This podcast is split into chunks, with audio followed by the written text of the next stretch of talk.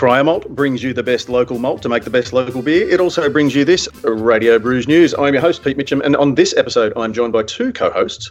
One very special, and the other even more very special. The first is my very dear and good friend, without whom I am nothing but a keyboard tapper with a drinking problem, and to whom I am eternally indebted for just about every aspect of my meagre life. It's Polly Award winning beer writer and founder of Australian Brews News, Matt Kirkegaard. G'day, Matt. Now, Prof, that's just taking the piss. Is that an improvement on last? yes. Yes. Thank you very much, uh, Prof. Uh, that was uh, a little bit of overkill, but uh, glad to be back. Uh, like beer, Matt, it's all about balance. So uh, there's there's the other half. Matt and I are honoured to be joined today by a very special guest in what I believe will be possibly the best series crossover episode since Mork and Mindy met Laverne and Shirley. From Ale of a Time, would you please welcome Luke Robertson? G'day, Luke. Hello, how's it going? You're a little bit younger than us. Do you remember either uh, either Mork or Mindy um, or Laverne and Shirley? I think Mork and Mindy was on in New Zealand, but I'm not sure Laverne and Shirley ever was. Uh, but I used to watch Mork and Mindy in the mornings or in the afternoons when I was a kid. Well, Laverne and Shirley was was actually a spin off from Happy Days, I believe. Mork and Mindy was a spin off from Happy Days. Mork, originally, if, I'm, um, if I remember correctly, Mork appeared um, in Happy Days, and uh, his job was to take one human back to Mor- to Ork. And he chose Fonzie, and Fonzie said, "Well, I'm not just you know going to get what's it's going to be like a fight to, to see if I go." and Fonzie lost. And just as Fonzie was about to be taken off to Ork, Richie Cunningham woke up. Mork and Mindy was created, and then Mork and Mindy, uh, in one of their episodes, said, "Oh, I've already been to Earth once before. Let me tell you about it." And it was when he visited Laverne and Shirley. So that was one of the first, I think, official sort of series crossover episodes. But anyway, as my introduction said, this this one will be better. But but that all relates to beer because they worked in a brewery, and so exactly. we've uh, brought it back to the uh, to the to the now. That was an nice. incredible, incredible just tail weaved there, Pete. I, am I'm impressed. I learned something. Uh, look, as the T-shirt goes, uh, I drink beer and I know things. Um, my one very mild superpower is an inability to forget um, minutia and trivial kind of things, which is which you know um, helps when you're hosting trivia nights and uh, winning bets in pubs. But um, other than that, not particularly useful. Uh, speaking of news, I think we did. Um, today, on uh, this episode of Radio Brews News, we will be looking at, in no particular order, but possibly, uh, according to the run sheet, we'll be looking at beer pricing. How much is too much for a beer, both here and abroad? Uh, 2000 and counting for British breweries. Gage Roads goes up and down. And when is barrel aging not really barrel aging? And or you will also, since we've got him here, get Luke's take on takeovers. Gentlemen, beer pricing. Uh, we saw this week on uh, the Facebook that uh, William Wilson, who's um, uh, fairly well known in the in the beer beers, uh, having operated his own uh, outlet until recently, he's now working either the entertainment centre or one of those in the sort of the, the catering beverage side of things. Pointed out that during Sydney Beer Week, at one particular venue, twenty five dollars fifty for a schooner. So that's uh, four twenty five. 425 mils of um, Brewdog's finest punk IPA. Gentlemen. Probably need to add that they did backpedal in, in the face of people calling. Well, mind you, a few people called and to, to check that, and they were told, yes, that pricing is correct. But after it seemed to go a little bit wild on Facebook, um, they said, oops, sorry, we miscalculated, and it's really only meant to be 13 dollars a schooner, which still seems fairly steep. And so, whilst the uh, the original story is not quite what it was, um, I still think that yeah, there's a bit of an issue to talk about how much is too much for beer, and you know, how how long do you think people are willing to pay thirteen dollars for you know a, a BrewDog IPA when you can get some very, very good examples uh, made by uh, Australian breweries for you know a, a, little bit less, and even then, how much is too much for for a good IPA? Well, that's part of the discussion, I think, isn't it? That we, we're talking um, more about local now, whereas perhaps five, ten years ago, we would have been saying, oh, you know, you'd expect to pay a bit more for a fully imported beer and, and something that's a bit rare and something that's a bit special that we we don't always get access to. That's certainly changed. And Luke, you're probably of the three of us who I'm going to guess gets out a little bit more um, in terms of, of visiting retail uh, venues. Uh, is there a broad spectrum of pricing, or do, have we um, found that now that craft is a, little bit more acceptable, people are saying, you know what, we can not gouge, but we can we can charge a premium for a premium product. I think there is a, a, pretty broad spectrum, and I'm always kind of relieved going into places now and seeing, you know, they do quite often keep a, a really good lager or a really good pale for, you know, uh, considerably less than, than $13 a schooner. And um, these days, I, I would really struggle with any beer, you know, that's going to be costing me that much because I know that I can just buy it at the bottle shop. For example, a, you know, $26 will get you a six pack of Punk IPA. So, am I really getting value for money getting it in a bar for, for $13? Uh, I don't really think I am. And I guess, you know, I've, I've been in places before where I've asked about a beer and all they've told me is that it's expensive. It's not, you know, they haven't really sold me the beer. And if I'm paying, you know, $20 a, a pint for, in some cases, I want the bar to sell it to me. I don't want them just kind of to dismiss it as being expensive beer. And you know, if they're not offering a premium experience for thirteen or twenty dollars, uh, then what's the point of, of even having that beer in there?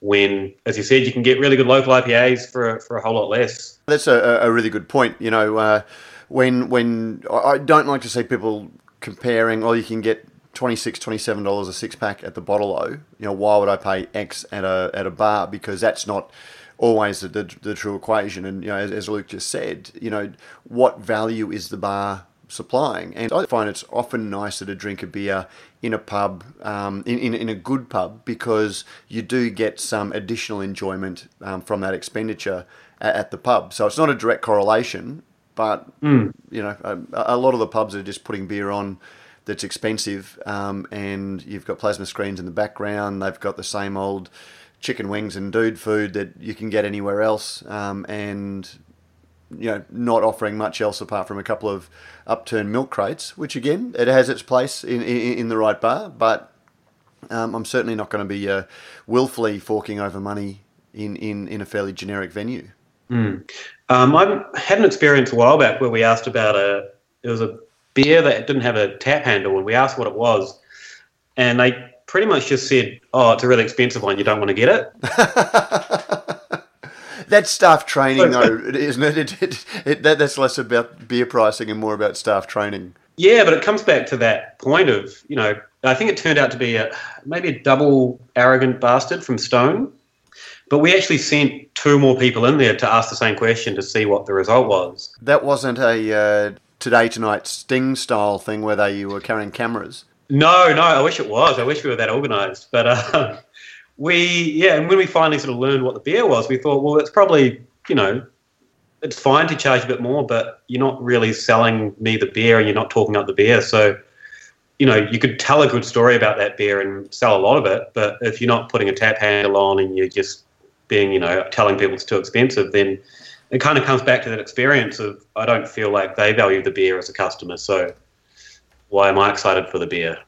Yeah, I, I think another issue too that some venues probably need to look at is offering uh, a budget alternative. Uh, if that doesn't sound uh, cheapening it, uh, what I mean is that you look at that and go, okay, I'm not going to pay. I don't want to pay thirteen dollars a schooner.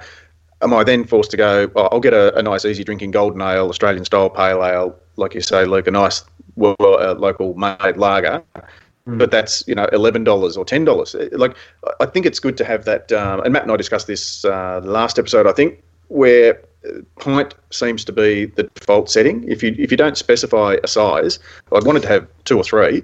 Uh, you yeah. know, pots or schooners, um, and, and, sort of, you know, try a couple of different beers. Now I'm going to kind of have to nurse this or drink it quickly so it doesn't go warm on me. Yeah, that's cheeky that bars do that. I always, and I've just kind of got into the habit of just asking for a small one because uh, these days it's hard to know what a, what a bar actually serves in terms of sizes.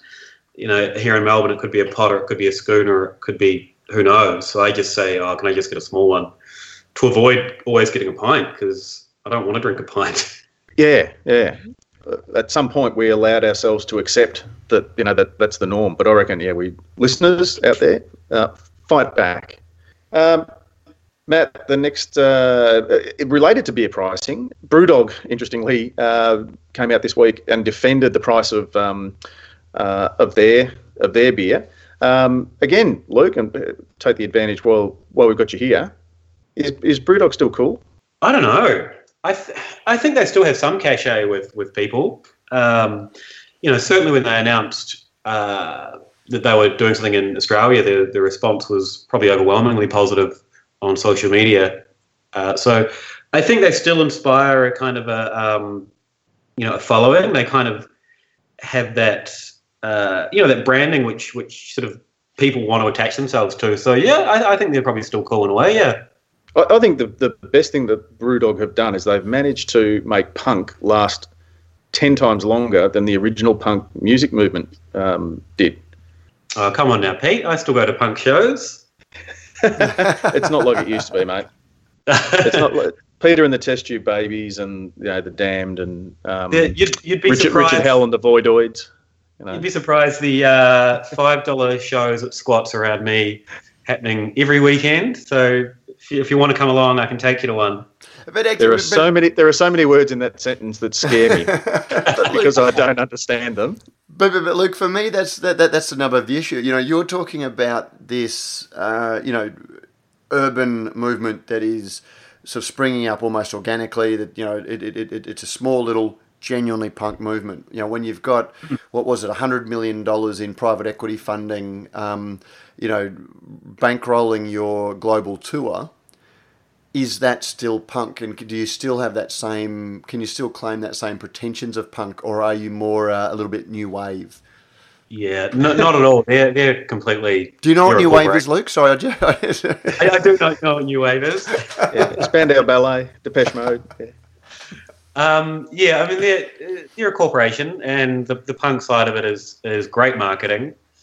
Uh, you know, and I think I know people within the punk world do take issue with that marketing, but at the end of the day, um, it's worked for them. So I don't know, good on them, I guess. it, it, it always comes back to, and that, that's what I come back to for things like beer quality. You know, if it's selling, um, it doesn't matter what I think about it. You know, someone likes it, and the the, the business is still going. Um, but again, the, the the next step for that is well, I actually think it has long term damage um, because it's telling people something that's a little bit untrue. Yeah, yeah. I I'm actually surprised they they kept doing that that style of marketing and, and using the word punk, where they could probably back away from it quite slowly and and then not look as hypocritical when they have you know as you said private equity investment and they're a multinational company. Um, if you just kind of rolled back the marketing and just you know stop using that that term so much, uh, it wouldn't look so bad. But yeah, I did see James Watt was saying um, they're, they're about to launch the, the fifth round of equity for punks, and those who have um, had got shares in the first four apparently um, have seen quite a, a reasonable return on their investment or, or the value um, of, of those shares. Um, do you think too that uh, this next one, where they're hoping to use part of the money to expand into Australia um, and Asia, uh, but also to build in the UK a dedicated um, sour beer facility. Do you think that will kind of, I guess, give them some more, uh, you know, craft cred? It's hard to say. Um, yeah, I, I think it's hard to. I guess it's hard to speculate on, on things like that because, you know, they, they do have that that credibility with a lot of people still. Um, but you know, you, you kind of have to be doing something really interesting, even within the, the space of a sale facility now, to to stand out. Um, because you know, you can get, as we said before, we can get really good local beers and, and really good local sours and um, you know, the Belgians are still pumping out and expanding uh, the lambic producers. So, uh, you know, you, have to do it really well to stand out in that space, and and it might stand out to to a large group of the uh, group of the market. But um, yeah, we'll see how it goes, I guess. Yeah, well, Brewdog is just one of um, what is now more than 2,000 breweries in the UK. Uh, more than 300 new breweries were launched in the UK last year as a boom in craft beer sales encouraged startups with specialist offerings ranging from gluten free beer to ale made from leftover bread. Um, this craft thing seems to have legs in it, Matt. Yeah, mate, and it, it's something that we've talked about. You know, in, in the US, the, the number of craft breweries. We've talked about it here, and uh, there's certainly a, a lot in the uh, in the UK. Um, one of the stories that hasn't come out that I think we've also touched on is that the way that the excise in the U, in the UK works is that a lot of these breweries are starting small, but then it almost becomes crippling if they grow. Um, because if they go over a certain level, then their excise suddenly jumps, and so they their volume needs to jump significantly um, for them to remain as profitable as they were as a smaller brewery. And uh, that's actually been described as being almost like a, a, craft beer ghetto in some quarters. So, mate, like anywhere, it's great to see that it's, it's onwards and upwards, but you know, you still have to just wonder how many are going to be around in four or five years. I think it sounds a little bit of a, a warning for um, particularly Australian brewers who are looking at you know getting into the, the English market because if it's uh, unless you're growing your drinking market at about the same rate as you're growing your brewery market, um, yeah, like you say, uh, basic economics tells you something's got to give. Yeah, well, yeah, and uh, you know it, it, it's one of those things. There's a there's a whole lot of um, you know, very boring and very subtle factors at play in the industry. You know, we've, we've seen a huge expansion on the back of uh, discovery of craft beer, and that's been largely driven by hops. And no one would have gotten excited, or the, the beer market wouldn't have been as changed as drastically as it has just because breweries started making Kölsch or breweries started making golden ales. Um, what's really driven it is the, the, the very exciting, you know, highly hopped beers or you know very sour beers or you know barrel aging and extreme beers that still are relevant to a fairly small end of, of the craft beer market.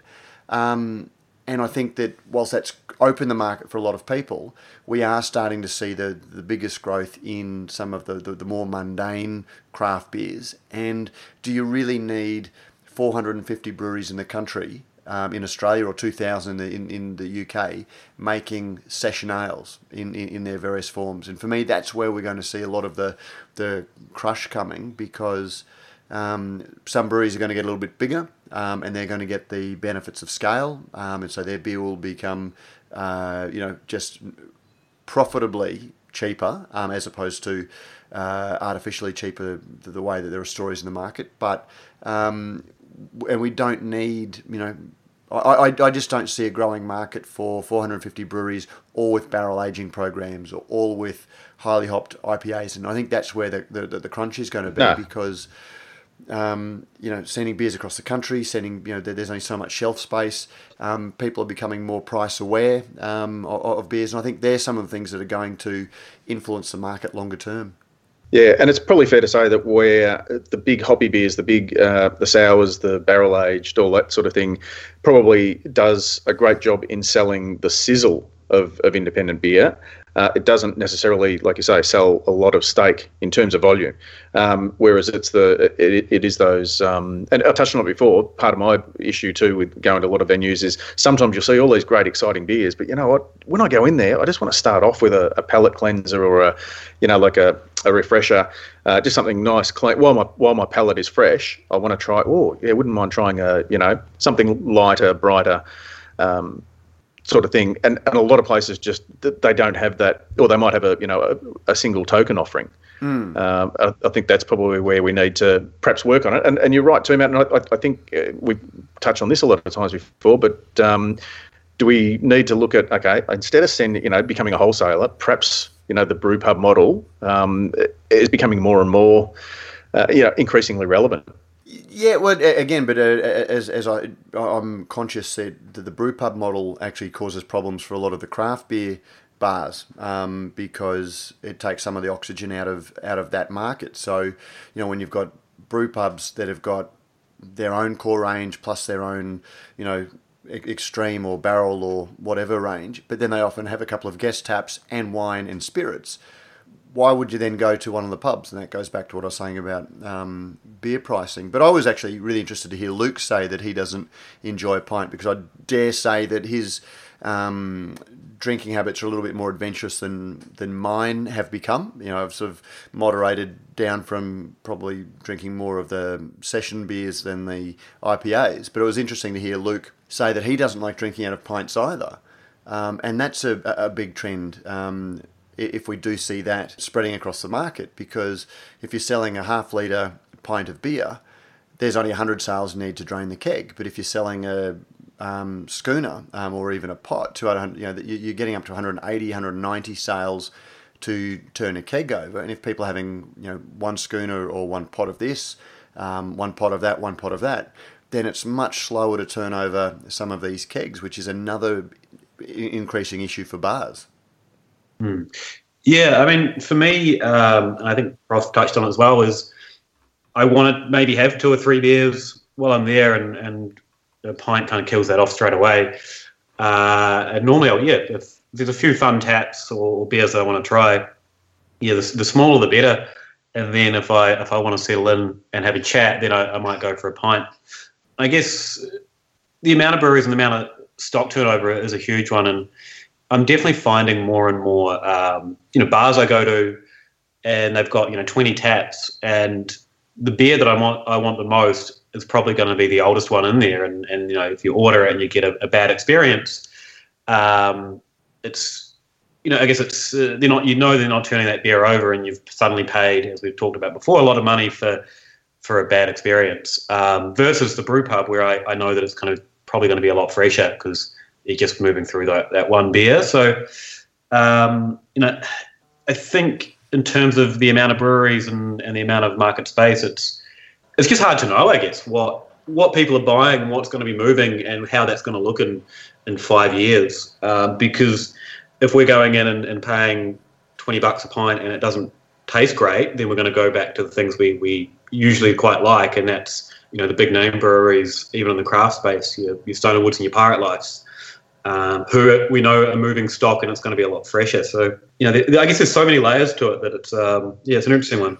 It, it, it is, but that's where you know it, it, comes back to the experience, and I think, and you know, fashions change, and you know, the types of pubs we drink in today were different from the types of pubs we drank in ten years ago, and you know, twenty years ago they were very different again, and the entertainment value of just drinking in, in, in a brewery is, is something that people enjoy. I mean, you, you whether it's a big venue like uh, the Little Creatures plant, or if you go to the Two Birds Brewery, or if you go to Green Beacon in, in Brisbane, or uh, Newstead Brewing in Brisbane, there is something entertaining that's in addition to just getting the beer. You know, there's just that emotional feeling you get from drinking in the shadow of the brewery, which uh, we might even touch base on uh, a little bit later, Luke, and um, yeah, yeah, which justifies the price and it justifies you leaving home um, to to do it. But in turn, that's going to put pressure on um, a lot of the pubs that have built their name around craft beer because how do they then compete with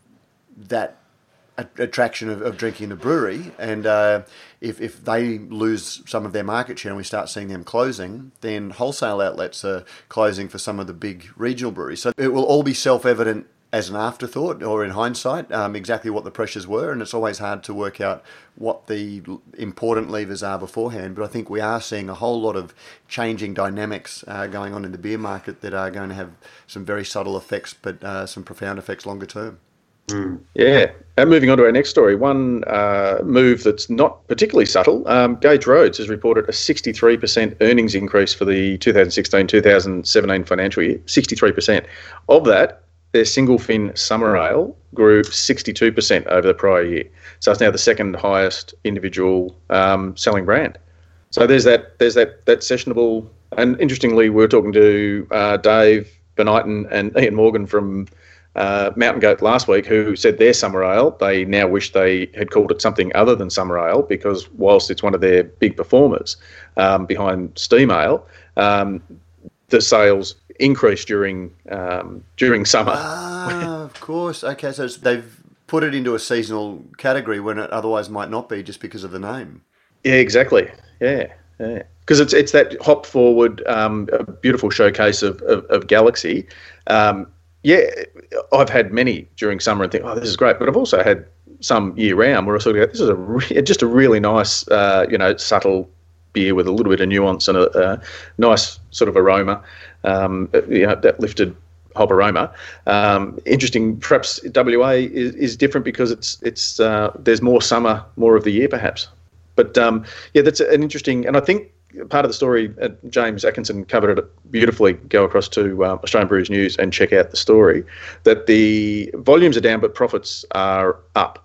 So I think the um, one section of the, the business sort of didn't produce as much beer, but um, obviously um, they're they're doing pretty well in terms of um, of the value to shareholders. They're, they're making more on branded product and making much less, uh, you know, for, for Woolworths under their contract, which they made less money on. That's the Australian quality beverages, isn't it?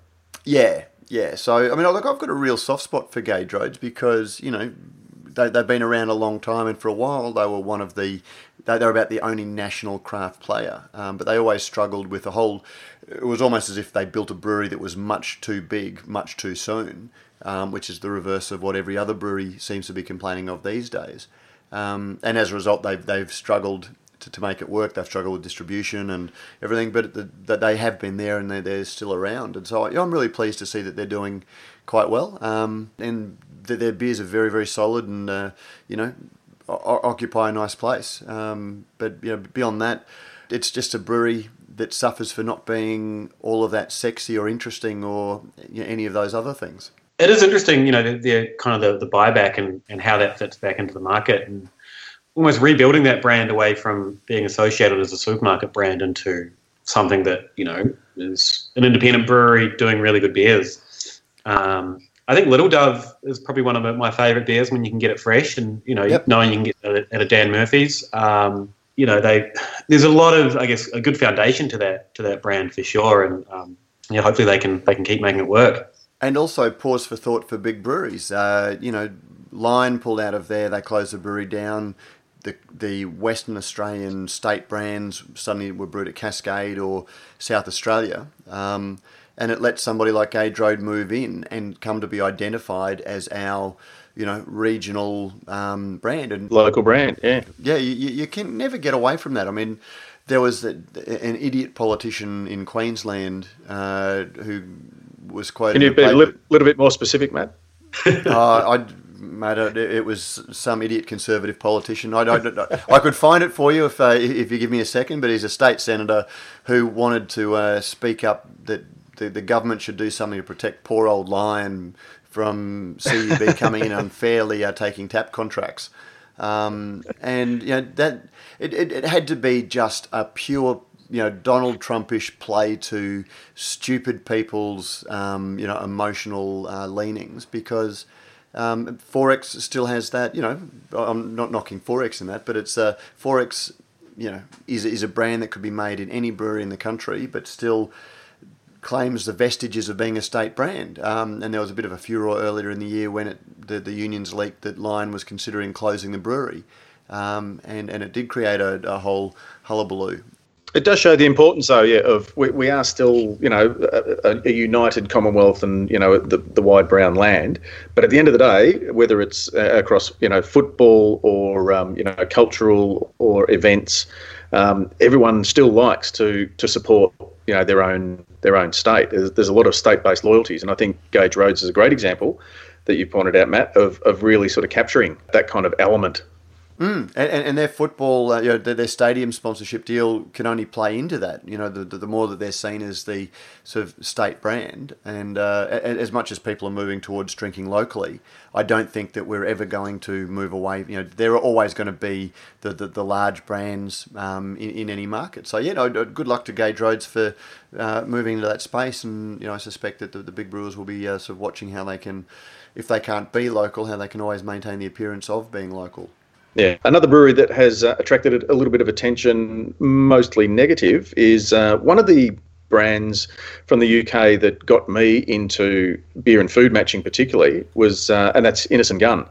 And their uh, barrel aged beer. So, uh, um, and the story goes, and I don't know how true it is. We might need to uh, tap into Martyn Cornell and and get confirmation on this, but I do believe that it was uh, perhaps Grant's whiskey who wanted to they wanted to to uh, season some barrels with beer just to see what effect it had on the uh, on the whiskey. And of course, you know, Scots being good. Scots going, yeah, you know, you're going to tip that down the gurg, are you? Uh, they're just going to basically make up get a, a, cheap and cheerful sort of beer and see what, what what effect it had on the barrel. But instead of tipping the beer out, they thought, well, we'll just tap that off and just see what happens. And oh, actually, you know, it's picked up a little bit of the the whiskey side of things whether or not that's how the story uh, started, for sure, I don't know. But um, they've now been called out because, well, hang on, are you barrel aging or are you using um, oak chips? And it turns out that perhaps now or for a while they have been using oak chips. Is that bar- can you call that barrel aging? Well, apparently legally you can because there's no definition of barrel aging. But I think that when people picture barrel aging, you know, it, it's designed to very clearly represent beer that has spent you know some time in you know well actually age with between barrel and aging some considerable period of time in a barrel where they've just been breaking up the barrels, charring them, and washing the, the, the beer over the stave to wood taint them essentially, um, which is you know it, it may replicate some of the characteristics, but it certainly gives a different emotional tie to the process. And so, uh, yeah, it, it is one of those things that even if they get away with it, and as they say that, um, you know, they don't hide the fact that this is what they're doing, whilst it's the headline is barrel aging, they do make it clear about how they do it. Um, I, you know, I just sort of think that that's a little bit weasel wordish. You know, if you, if you say barrel aging, um, you know, I'm sure there's something else that's a little bit similar sounding, but isn't actually coming out saying barrel aging. Yeah, I did notice some somebody on Facebook pointed out that uh, you know perhaps uh, brewed on oak or uh, you know with oak rather than in oak might have been um, yeah the way to get around that. This came up a while back as well because you know they've always done oak chips, and I think they've done some barrel aging. But I remember looking on their website, and they had a, a pretty detailed rundown of the process, um, and whether or not the process was a good one or not. I remember looking at it and thinking, well, they're actually pretty transparent in terms of you know they, they were calling it oak aged, and then you could go to their website and there was literally a flowchart of what they were doing. Um, I haven't read the, the current claims and the, and the current you know bust up, but you know there is probably an element of deceptiveness there where they you know are being a little bit vague, but when you actually dig into it a bit further, yeah, there is there was uh, really good information out there. So. Mm. But again, it, it, it's it's one of those things. I think that you, you shouldn't expect uh, beer is a convenience product. It's a fast moving consumer good, as the marketers like to tell us. You don't want to stand in your bottle shop having to Google the accuracy of barrel aged yeah. on um, when you do it. And I think that, you know oak aged and barrel aged. Oak aged might hint at the process, but barrel aged comes out and says yes, we put it into barrels. Not some chips that used to be part of a barrel. Yeah. Yeah. A lot of other brewers do it as well. Um, you know, you see the oak aged or aged on oak. Um, and that's you know that's always an indicator that it's oak chips. And I guess there are many ways to, to skin a cat. You know what? Uh, if it tastes good at the end of the day, then does it really matter? But isn't that the argument that's used to um, excuse a whole lot of shitty marketing behaviour? Yep. Fair enough. Yeah. Uh, don't start him on booze again for. We, well, that, that's something else that Luke's uh, sort of uh, pinged me on about this week, so we will get to that, but uh, not in a, an ugly way. But yeah, no, I, I, appreciate what you're saying, Luke. And on, on, on one argument, uh, it's exactly right. But that's that's the thin edge of the wedge when you when, when you come at that, because um, barrel aged has a very distinct meaning. Oak aged or aged on oak um, is that sort of slightly watered down um, version of it that is a more accurate description of the process.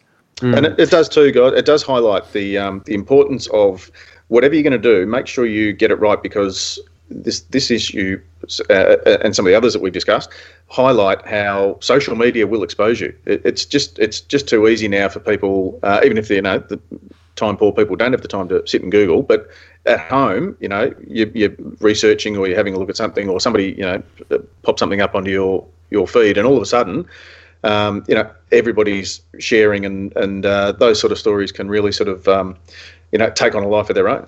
Luke, we might uh, move on to your take on um, on the takeovers. Just just before we do, I've just brought up a yeah. photo of their, their new range, and they do have barrel aged on the front. So they are. And from memory too, their their their actual logo is is is is it three barrels stacked? Yeah, something like that.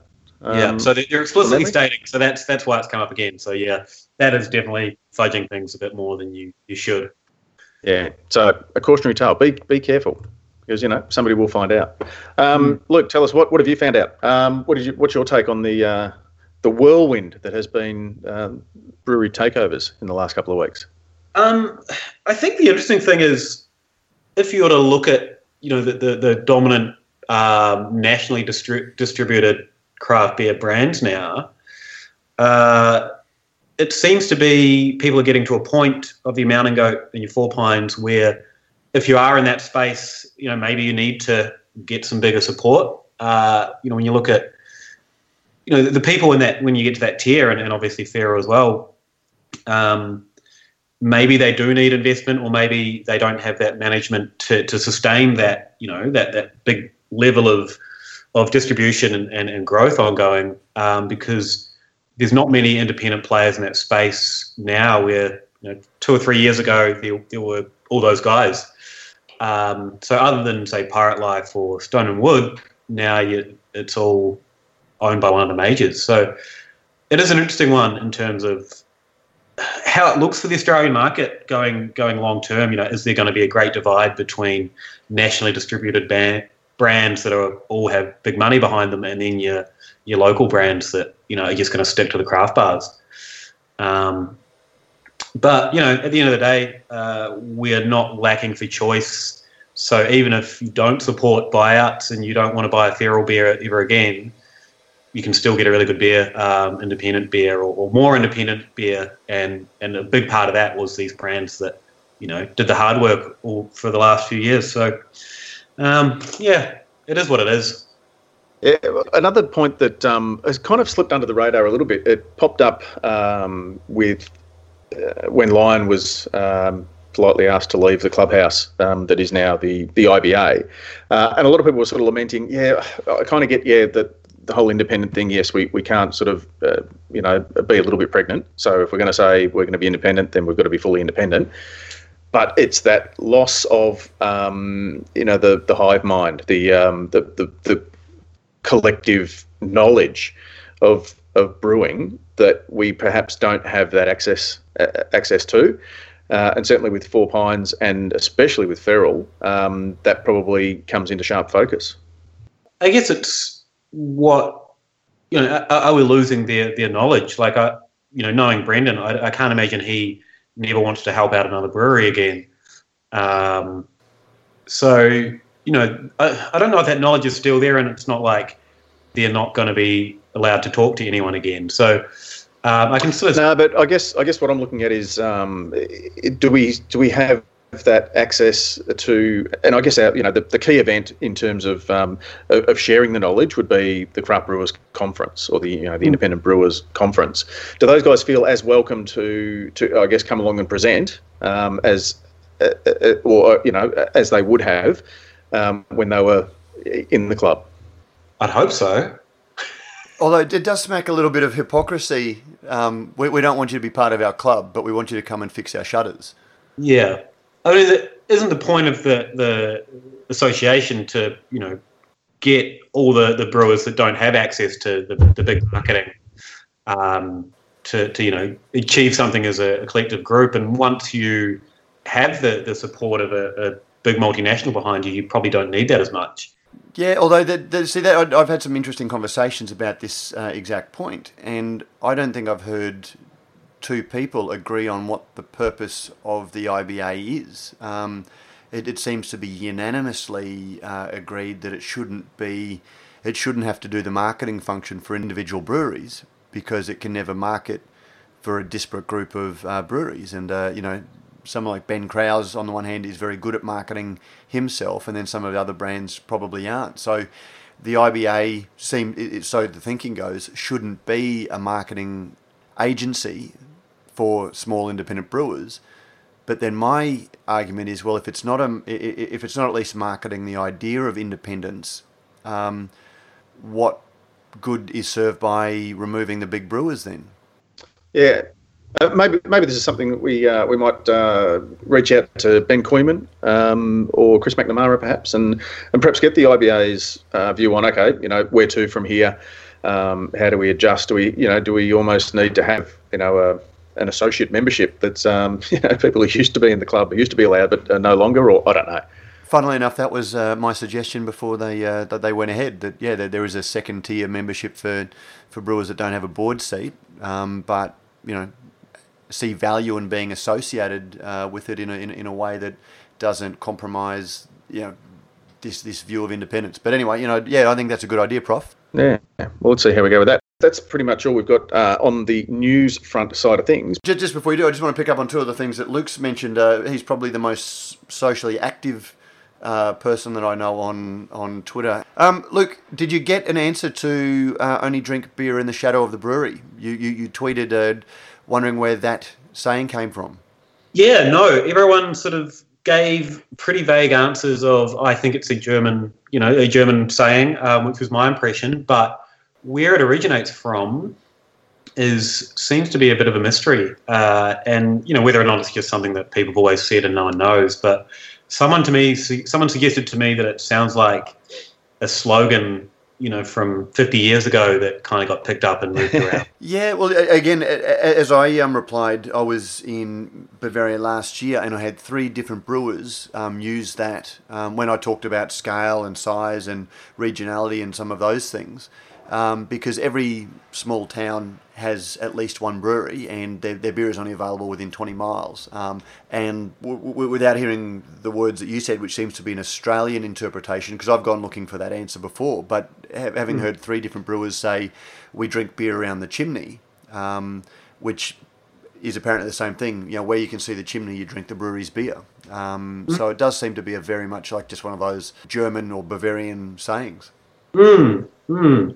It's um. Yeah, I'll, I'll, keep keep digging away. There's a famous wine saying that's quite often attributed or, or used similarly, um, and it's from Latin, and it's in wine there is truth, mm. um, and there's a lot of variations in on that. There is fortitude. Um, yeah. So and in and in spirits after one a.m. there's nothing but trouble. Um, and like, so I, there was a suggestion that it kind of evolved from that, but they are slightly different. So I don't know. Um, the wine one has its own Wikipedia page, so maybe if I can find some good evidence for the origins, I can uh, put beer on that same level. yeah. I, I, must admit, it just sounded to me like something that would have sounded really cool in German. So perhaps that's why I'm assuming that it's a Plus, it's got to come from a, um, a beer culture that has, you know, 700 breweries per head of population in, in every small town. And it just doesn't sound as cool to say drink fresh, drink local, does it? Yeah. Out there knows, I'd love to, or has an idea of where to look, I'd love to know. So. All right, well, listeners, uh, get on board, help Luke out. If anyone knows the origin of the term, always drink beer in the shadow of the brewery. But in terms of things that do sound better in German than they do in English, uh, I found a, a, a, note that I was sent about a decade ago that was a photo of a Kaiser looking gentleman and it was written in Germany over the city gates. Um, and I, I, haven't been able to verify the authenticity of it, but I'll uh, try and do that before the show notes go up. But when you translate the story, it says, um, No shitting in the creek on Wednesday because on Thursday we brew. Um, so it sounded much better in German. It does. One other thing while we've got Luke is booze. Your thoughts? Oh, on the word booze? Yes. Yeah, I uh, I use it because it's really good shorthand for uh, you know if, if I'm writing about a bar that has many good things, um, you can kind of almost use it tongue in cheek to to encompass you know they've got they've got great booze kind of a thing. Uh, but your discussion on it did give me pause to think about the the term and what it I guess what it conjures. But yeah, I. I'm not sure. I sometimes I think I, I really like it, and other times I agree with you. So but again, uh, words change, and uh, you know, we, as, as Prof and I delight in uh, saying you're much younger than us, and so maybe there's a generational change where uh, you know a, a, younger demographic are giving that word a completely different meaning. There's probably also a little bit to the, the context. So, booze in and of itself is you know it's either playful, like Jade says, or it's it's demeaning, like Matt says, but. Mm I think part of it is when you're, uh, and we take again the example of the the cool uh, out on the street, out on the road sales rep, who's talking about slinging booze, or you know, I shifted a lot of booze, or that kind. Of, is it the slinging? Is it the shifting? And I had a, a beer with with Jade uh, the day after we recorded, and she sort of said, "Yeah, look, perhaps it's the I have an issue with the word slinging, you know, rather than with the word booze." Mm. Yep. So, and, so perhaps it's, is it within within the context of it all being a bit cool and sort of, uh, I guess, uh, downplaying what it is that I do because um, I'm I'm too cool to sort of say, look, I'm really excited about being involved in um, you know the uh, sharing with consumers and advocating for uh, you know good uh, beverages, which doesn't sound nearly as good as I'm slinging booze. Slinging booze, quality booze. One of the things, uh, if you think of kind of modern versions of speakeasies now where you you know getting thirty dollar cocktails and they have really good wine and beer and it's that kind of cool uh, throwback to, to you know the the American style. The word booze kind of works in that context because it's that um, you know speakeasy connotation. Yeah, So- smoky. Well, when when we Yeah, used to be able to have smoky venues. Yeah. So, so you know, we've got we've got fine booze, uh, and, and that kind of connotation works. But when you're slinging booze and it's you just you know another cog in the big messy wheel that's the alcohol world, yeah, it's probably a bit different. There we go. And that's the last time we shall ever talk of it. Yeah, I'll stop tagging you on tweets now.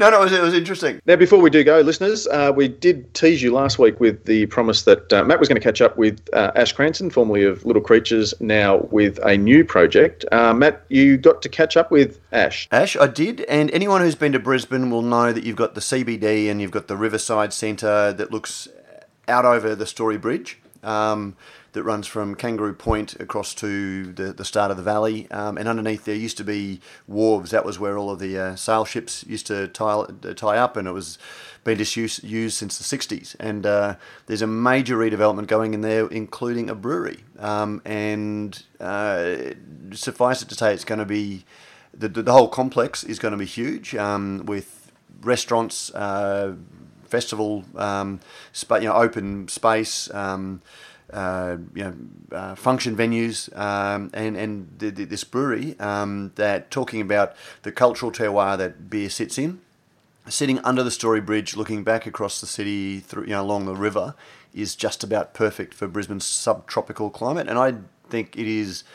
Uh, you know, going to completely change the uh, city centre of um, Brisbane and really take the gravity of the city back towards um, that that end of the city, which is uh, going to be very interesting. Almost, uh, you know, South Bank um, or you know, Docklands style development or um, Darling Harbour in Sydney. It's it's going to be that sort of thing on a smaller scale, but still significantly change uh, Brisbane. So yeah, no, I'm going. To, it's going to be very interesting to see how that goes and the sorts of beers that they're um, going to be putting out.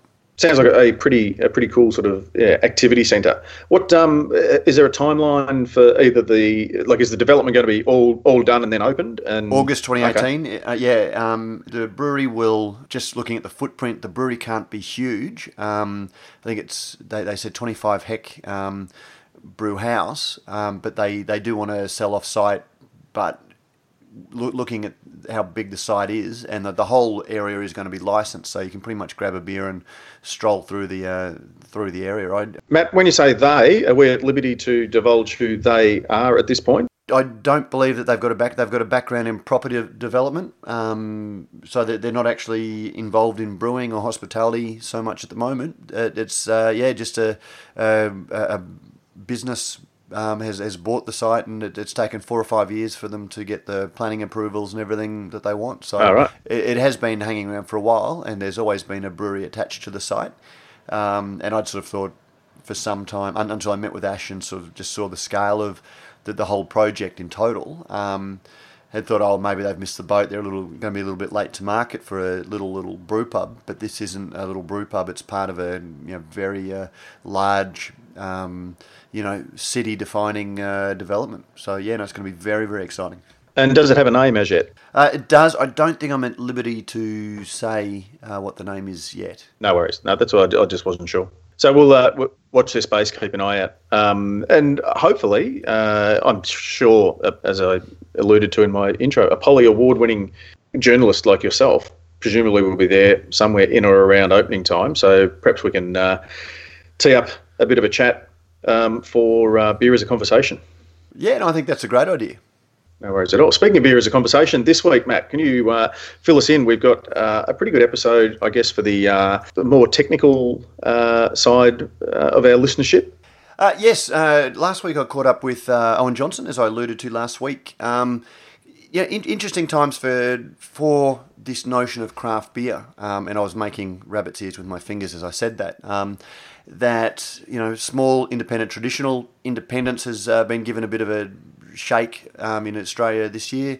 But also, what does traditional mean? You know, uh, breweries that use tetra hops um, as a bittering agent, you know, post fermentation, um, is, is sneered at. Um, use of cane sugar is sneered at. Um. Have a chat to OJ about, um, you know, advanced hop products, the sorts of products that are processed hops where you can just take the aroma um, from uh, a, variety of hops and, you know, dial up your fragrance of, of your beer without adding bitterness, and you know in, in a much more controllable way. Um, you can add bitterness. Um, you can prevent uh, you know foaming um, in, in the kettle or in, in the fermenter um, with extracts from hop products. Um, you can promote foaming in the bottle with uh, certain uh, hop products as well. So, um, and apparently, we are starting to see some, uh, you know, people who identify themselves as craft brewers starting to use these products. And so, uh, have a bit of a chat with OJ about what they are and also what they mean to the uh, greater philosophy of brewing, because it's, it's increasingly going to become uh, a, an issue as small brewers start to um, you know, grow and uh, look at consistency of their product or looking at, uh, you know, palatability of their product, uh, some of the modern enhanced techniques that they can use to, to get there. Yeah, and always uh, a great bloke to have a chat with, OJ. He tells the story so well uh, and comes from such a, a broad knowledge base in terms of starting out as a brewer, then getting into the you know the sales and marketing and the the more technical side of things uh, at Hop Products Australia. And we should yeah, point out too that Hop Products Australia are a, a sponsor of, of Australian Brews News. Yes. yes, yes, no, they are. But at the same time, as you know, uh, ringing the uh, Alan Jones bell here, any time that we um, have a chat with uh, somebody like that, um, you know, it, it is no holds barred. You know, we, we need to be able to ask the questions that we want to ask, including, you know, are these uh, things craft. Um, so yeah, so I certainly get to ask those questions, and uh, you know, the, the, great thing about OJ is he you know tackles them head on. Yeah. So listeners, once you get to the end of this, uh, you can pop over to Beer as a Conversation and listen to Matt's chat with OJ. Just uh, one point on that: the idea of you know uh, different ingredients uh, is the beer still traditional?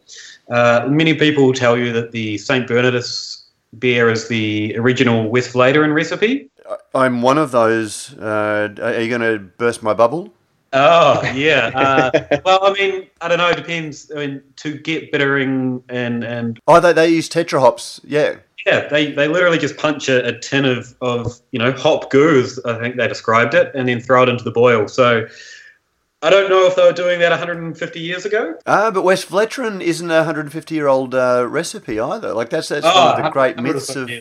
Yeah, that, that, that's one of the great myths uh, we all associate. We, we, might have to do a podcast about Belgian beer. Um, get some Belgian beer experts because if you look at something like Chimay uh, Blue, for example, I mean it, it only dates back to post Second World War, if I'm not wrong there. Um, and it's you know regards one of the, the, the great classics. And the um, Belgians are always um, reformulating their, their, beers, and they don't have quite the same hang-ups. Um, but my understanding is that the that yeah, so so it was the original recipe because at the end of the Second World War they took it over from the Westvleteren brewery, which had been destroyed by the Germans, and brewed it under license until 1992 when Westvleteren took it back. Um, mm. And uh, they, they were able to keep making it, and but they claim that it is even more original than modern Westvleteren because they still use the same well water that made it famous. Yeah, well, uh, yeah, I always kind of question that in terms of it's not the, they're probably not using the same malt or the same. No, People are not using the same hops. So at what point? But that's obviously a, a whole different discussion. But VB is made to the same recipe that it was hundred and something years ago. Uh-huh. Water, malt, hops, and yeast. Well, yeah. Painting it with a very, a very broad brushstroke. yes. And and I, I don't want to knock St. Bernardus or West Westvleteren, and I, I really enjoy both beers, so so no one take it as that. Oh no, but uh, uh, again, I mean that's a great point, Luke. You know, they, they don't seem to be hung up on using sugar, for example, and um, and it, it, all comes down to not re- removing flavour from beer, but finding balance and uh, complexity in the beer. And uh, you know, as I say to OJ, um, when the thermometer was first used, the, the brewer that started using that, his family was traditional, and they sort of didn't like him using a thermometer because they didn't see it as being uh, traditional. Um, and uh, I, I, don't think any brewer would now nowadays argue against using a thermometer. Yeah, well, I think we've uh, managed to achieve both balance and complexity in today's episode of Radio Brews News. Matt, thanks very much for joining us. Always a pleasure, Prof. And Luke, a very special thanks for uh, coming along as a guest presenter, uh, a guest co-host. While James is, uh, well, I don't know whether he's sunning himself in Japan because I'm guessing it's kind of getting into the snowy season up there. But uh, I'm sure he's uh, having fun and he'll be listening to this. So we, uh, we shout out to James and a big thank you to Luke for for sitting in his stead. Thank you so much for having me. Always, always a pleasure. That's right. We have been talking about doing a, you know, the, the, the crossover episode. We tried to get one up uh, with yourself and Dave during Good Beer Week, um, or during Gabs, I think two two years ago maybe, and we just couldn't get the, the, the planets to align. But uh, so we've, we've we've we've gone as, as far as we can. We've got you. Uh, one half of Ale of a Time, and we should also, um, you know, throw a, a shout out to Ale of a Time podcast. When you finish listening to to Radio Brews News, pop over and uh, pick up Ale of a Time a cracking good listen. Uh, we might, in, um, in with respect to Luke, we might see if we can get a like a thrash metal version of uh, "Roll Out the Barrel" to uh, to close the show. And on that note, we will close the show by saying thank you very much to our listeners for listening. Thanks to our sponsors for supporting us, and we'll see you all again next week. And just on that note, Prof, uh, we've just had word that our good friends at Brewpack have, you know, loved the show so much they've continued to uh, to support us, which is uh, great. Thanks to, uh, to to Brewpack. Terrific. Thank you to Brewpack. We'll see you all next week. Thanks, guys.